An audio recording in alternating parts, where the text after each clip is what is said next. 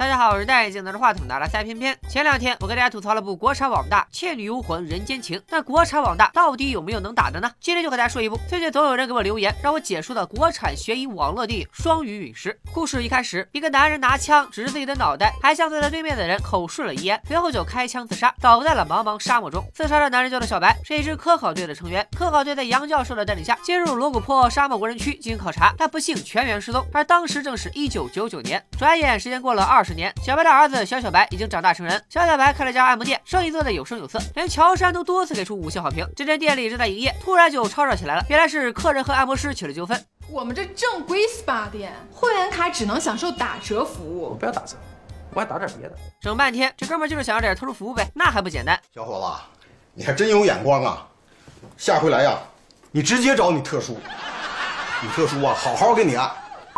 还没等整上特殊服务，居委会的朝阳大妈就上门了。大妈一进门就各种打听小白的事儿，但小白已经失踪二十年了，这也让小小白一头雾水。正说着，有个人撞门而入，小小白一看就蒙圈了。这人长得跟自己老爹小白一模一样，更准确的说是和二十年前的小白一模一样。大妈说此人是在罗古坡被人发现的，他说自己就是小白，吵着要见儿子，所以被送到了这儿。但小小白坚信父亲已经死了，而且就算活着也不可能是这副年轻的模样。那这人到底是不是小白呢？大妈觉得可以听听这人的发言，要是发言好就放他一马，发言不好的话就直接投票出了。这个自称小白。的人就说起了自己的故事。小白原本是个钢铁厂的维修工，九六年的时候下岗待业在家，一年后妻子就和他离了婚。小白开始和妻子争夺儿子的抚养权，妻子让小白一次性付清半年的抚养费，还愿意放弃抚养权。但那时候五千块可不是个小数目，小白根本拿不出来。于是他找自己的发小富二代帮忙，富二代很痛快的拿出了钱，但他也提了要求。富二代最近在追一个叫小青的女研究生，小青的导师杨教授有个锣鼓坡勘探的项目，富二代出钱资助了这个项目，现在就缺个司机就能出发了。小白也不好意思拒绝，于是加入了科考对。后面的事大家也知道，他们。一行四人再也没回来，但特别诡异的是，明明小白已经失踪了二十年，但他感觉从他出发到现在才过了二十天。莫非是罗古坡内的时间流速和外面不一样？小白继续回忆说，他们一行人开车出发，来到了罗古坡沙漠无人区的边缘，不巧发现了一具骷髅。骷髅的死状有些奇怪，有把刀插在胸口，很有可能是求生无望自杀的。富二代顺手拿走了那把刀。很快，四人就进入了沙漠。他连续考察了六天过后，补给已经渐渐见底，所以他们选择返程。回去路上，汽车收音机突然响了起来。按说无人区域没有任何信号，但收音机机里的声音居然有旋律，像是首歌曲。杨。教授一下子就来了兴致，离信号源越近，收音机里的声音应该越清楚。杨教授指挥小白东拐西绕，接近了信号源，歌声也渐渐清晰了起来。小青辨别出这是二战时奉命的民歌《莉莉玛莲》。在罗布泊无人区突然出现信号源，放的还是首外国民歌。杨教授和小青都特别激动，想要去信号源所在的东边，但油箱里油不多了，而且返程的路是向西。虽然急着赶回家给儿子过生日的小白一脸的不情愿，但富二代为了讨小青欢心，还是拍板决定做大死朝东开。但这时突然爆发了沙暴，小白只只能开着车一路向东疾驰。说到这里，二零一九年的小白。突然停下来，要了口吃的。小小白特地拿来了干脆面。小白很熟练的开包，可吃了一口就吐了出来。小小白据此断定，这个小白是假的，因为自己老爹最喜欢吃干脆面，水浒卡、三国卡都集齐了。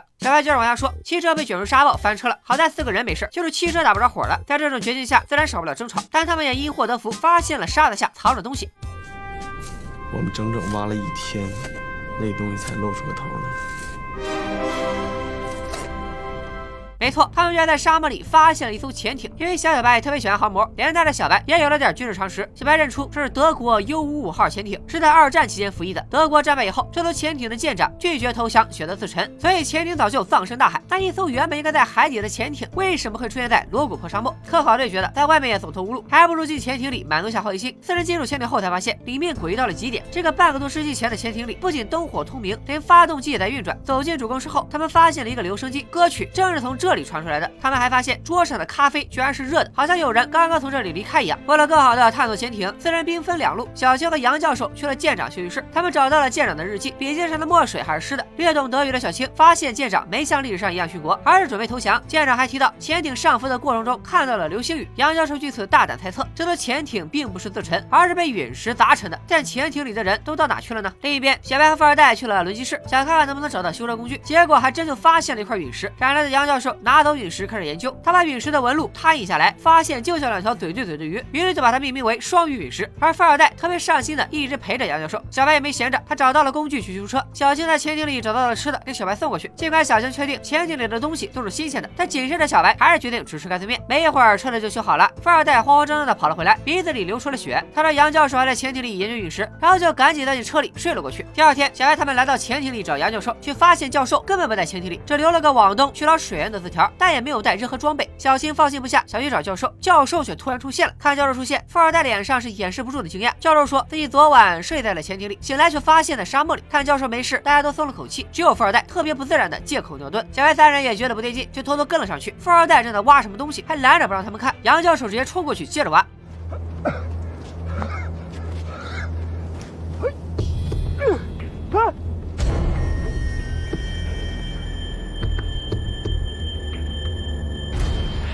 这一幕吓坏了小白他们几个，他们逼问富二代到底是怎么回事。原来昨天教授提出要把陨石上交国家，富二代却觉得这次科考是自己出钱，陨石应该归自己所有。两人在争夺陨石时互相推搡，教授后脑勺撞上仪器，当场死亡。富二代赶紧把教授的尸体埋了，并模仿教授的笔记写了纸条，想蒙混过关。那么问题来了，如果富二代杀死的是杨教授，那眼前的这个又是谁呢？或者说什么东西呢？这一死一活两个杨教授，不管从内到外都看不出啥区别。咱们只好先按下不表。富二代虽然交代了一切，但他知道陨石价值连城，根本不准备交出陨石。他仗着手里有刀，不让小白他们上。前钻进车里脱掉皮，想开车独自离开沙漠。这时候车旁边居然又出现了一个穿着皮衣的富二代，俩人一见面就打了起来，最后你追我逃的进了潜艇。随着枪声响起，没穿皮衣的富二代拿着手枪从潜艇里出来了。现在情况是这样的：教授和富二代都出现了复制体，教授本体已经死亡，复制体还活着，而富二代本体存活，复制体死亡。那咱是时候做一波分析了。还研究啥呀？你还没整明白呢。你碰了双鱼陨石，教授也碰了双鱼陨石。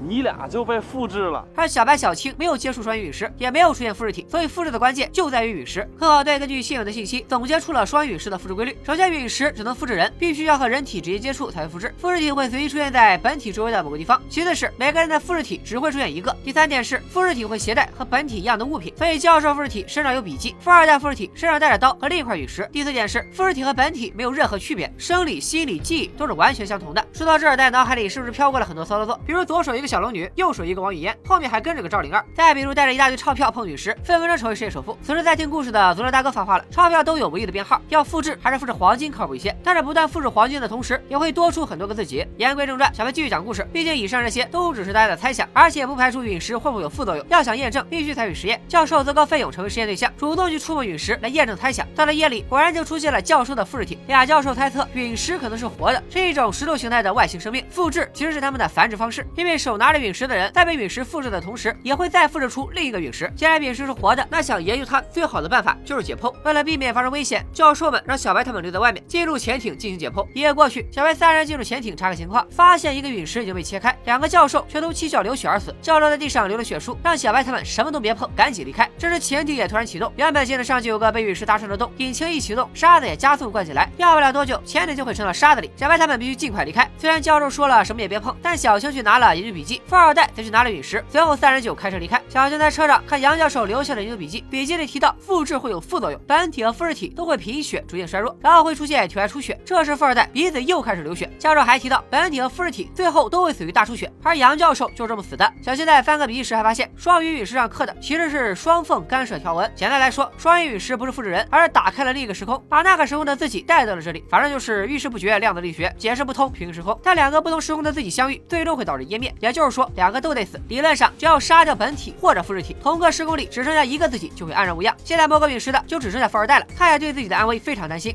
那是不是我把我的复制体找出来，杀了，然后我就没事了？理论上应该是这样。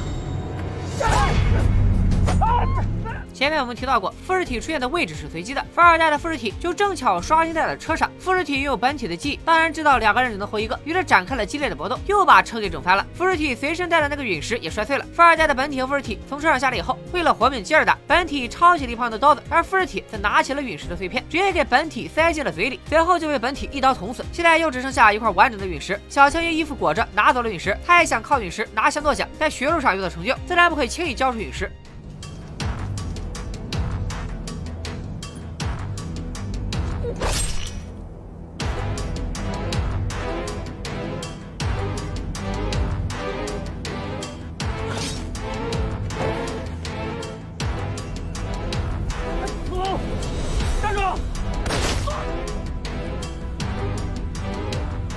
情况到这里就复杂了起来，因为富二代吞下了陨石，所以之后出现的每个复制体肚子里都有陨石，眼睛会不断打开时空，送来新的复制体。除非两个富二代同时死亡，复制才会终结。而且因为陨石在富二代肚子里，复制体出现的速度也大大加快了。富二代的复制体们不断互相杀戮，但他们都有一个执念，就是拿到完整的陨石和发大财。于是开始追杀小白和小青，这俩人只好又躲进了潜艇。面对丧心病狂的富二代，小青在潜艇里找到了把冲锋枪，开始疯狂的突杀富二代。但小青始终没能把同时出现的俩富二代都杀了，因此不断有新的复制体出现。很快子弹用光了，两人只好往潜外逃。在潜艇的梯子上，富二代们根本发挥不出战斗力，被小白一脚踹了下去。两人关上舱门，把富二代锁在了里面。这时陨石掉到了流沙里，眼看就要掉下去，情急之下，小青徒手抢回了陨石。最终或死或活的一大堆富二代随着潜艇一起沉入了沙海。由于小青碰了陨石，很快小青的复制体也出现了。两人都求小白帮忙杀死对方，那小白究竟会帮助谁呢？小白这个怂货根本没有胆量杀人，最终小青的本体和复制体都失血而死。小青死后，小白独自开始离开，又不幸遭遇了沙暴，但还是有惊无险的离开了无人区。然后小白就被车撞了，最后被送到了小小白这里。小白的故事讲完了，但没有人愿意相信这个离奇的故事。居委会大妈还通知了精神病院，小白最终被医生们制服，带去了精神病院。他手里的双鱼陨石也摔成了碎片。把小白送走以后，小小白做了一个噩梦，他梦到自己摸了陨石碎片，然后被出现的复制体活活勒死。小小白从噩梦中惊醒，发现床前正坐着流着鼻血的小白。这时小小白接到居委会的电话，说精神病院里那个小白跳楼自杀了。那么眼前这个小白其实就是出现的复制体，双鱼陨石的故事也是真的。小白知道自己被抓以后逃不了了，但是他被抓走前用手摸过双鱼陨石，所以确定会出现一个复制体。既然自己逃不了，还不如自杀，成全另一个自己。而小白执意要找到小小白，是想说出故事的真正结局。小白的逃生之旅并没有那么顺利，车子多次翻车已经报废，小白只能徒步走出沙漠。但走出沙漠必须带有足够的水和食物。小白走了很多天以后，身上的补给眼看就要弹尽粮绝了。小白心里接到儿子的执念特别强烈，他不愿意就这样死在沙漠里。无人区里能帮他的只有他自己。同志们，大家猜到接下来会发生什么了吗？猜到的请把吃人打在屏幕上。三二一，好吧，大家猜错了。小白确实触摸了陨石，复制出自己，但同样复制的还还有身上的干脆面和水。为了能成功走出沙漠，其中一个小白心甘情愿的自杀，于是就出现了电影开头一幕：一个小白对另一个小白说出遗言，然后自杀。活下来的小白继续踏上旅程，靠瓶装水和干脆面维持生命。等到弹尽粮绝后，再重复这个操作。就这样走了无数个日夜，小白终于走出了沙漠，如愿以偿见到了儿子。到这里，大家应该会有疑问：小白到底在沙漠里走了多久？为什么小白还是二十年前的模样？从双鱼陨石带着潜艇飞跃到罗古坡来看，罗古坡区域的时空肯定是混乱的，有可能是坡内一天，人间一年。小白从沙漠里走了二十天才走出来，正好过去了二十年。也有可能是时间在小白身上停滞了，所以小白并没有衰老的痕迹。他是真的整整走了二十年才走出的沙漠。联想他对干脆面的厌恶，后面这种说法也说得通。电影里没有细化这个逻辑，但有一点是可以肯定的：小白确实是一位伟大的父亲。可惜的是，小小白并不愿意接受这个父亲，他觉得自己的父亲早就死在了九九年的事故里。他觉得小白心里牵挂的那个小小白，也是十岁那年的小小白，并不是现在的自己。所以结局并不是父慈子孝、其乐融融。小白将陨石连带着背包一起留给了儿子。从包里的那一堆合照来看，肯定有很多复制体小白自杀，小白才能够走出沙漠。而小白发现一切都回不去之后，又走进了罗古河沙漠，最后葬身于沙暴之中。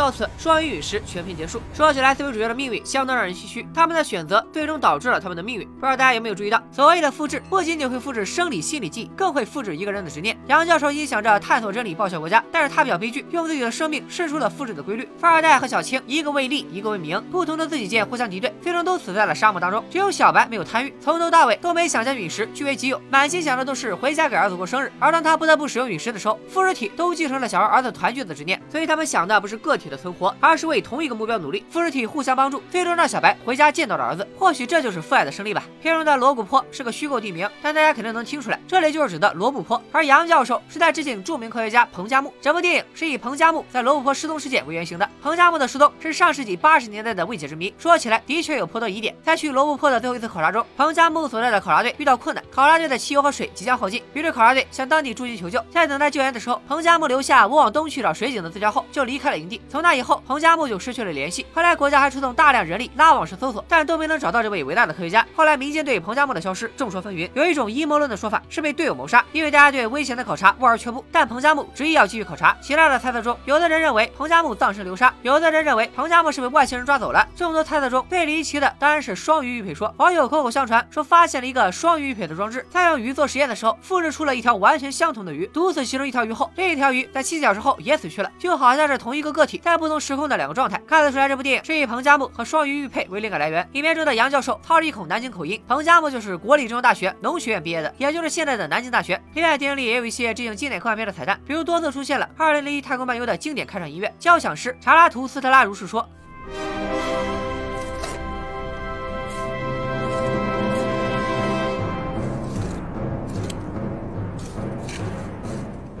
最后呢，我想再说一下这部片子的槽点。大家听我解说可能会觉得故事不错，但是看原片其实槽点也不少。首先就是一些逻辑上的小 bug，比如陨石明明能砸穿潜艇，砸完潜艇还安然无恙，结果磕到地上就碎了。小青拿冲锋枪扫射富二代时，射出的子弹数量明显超过了弹夹容量，而且丝毫感受不到任何后坐力。还有小青的死，他的死状和教授一样，是因为本体复制体不能共存失血而死。但这个过程中，俩人却没有发生任何争斗，求生欲也太低了吧！另外，片中的大量巧合也能体现编剧方面的不足。不管遇到什么困难，总会出现一个人选修了这门课程，然后解决这个困难，有点神兵空降的意思。比如在收音机里听到歌声时，小青不仅能听出来是德语，还准确说出了歌曲的名字以及相关典故。到了潜艇里，更成了一台行走的翻译机。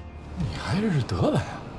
我选修过德语。比如发现舰长日志时，杨教授能够清楚记得几十年前流星雨发生的时间，精确到几十几分的那种。教授，你连流星雨的时间都记得这么清楚？哎呀，我读书的时候选修过天文学。另外，可能为了迎合网大的受众，片中刻意加了一些搞笑的桥段，但是呈现效果比较尬。我怎么就觉得这小子今天有点不对劲儿呢？你也发现了？是啊，原来他在那块儿上厕所，今天他在那块儿上厕所。哎呀，对不起，我高估了你的智商。好，没事儿。这里也能看出演员的表演也有些生涩，而且在妆发上相当不考究。在沙漠里走了那么久，头发不乱，衣服不脏，太阳那么毒，也根本没有晒伤的痕迹。甚至电影中还出现了不少穿帮镜头，比如沙漠无人区里还能看见一排房子，特效也能看出比较廉价，影片成本应该非常有限。当然了，这部《双鱼陨石》虽然有种种缺点，但核心创意却相当新颖，最后从科幻落脚到亲情，也完成了升华，所以我愿意破格把它选进了边缘悬疑社里。本期边缘悬疑社推荐作品《双鱼陨石》，创意指数八点零，逻辑指数六点五，悬念指数七点五，反转指数七点五。烧脑指数六点五，豆瓣评分六点八分，IMDB 暂无评分，片片给出的悬疑惊叹值七点二分，值得一看。双鱼陨石固然算不上神作，但如果国产大电影都能向这个水准靠近，那网大就真的能让大家竖起大拇指，观众也不至于一听到网大就特别嫌弃。当然了，偏偏我比国产网大更需要支持，希望大家多给偏偏来点三连。今天就说到这里，咱们下期再见，拜了个拜。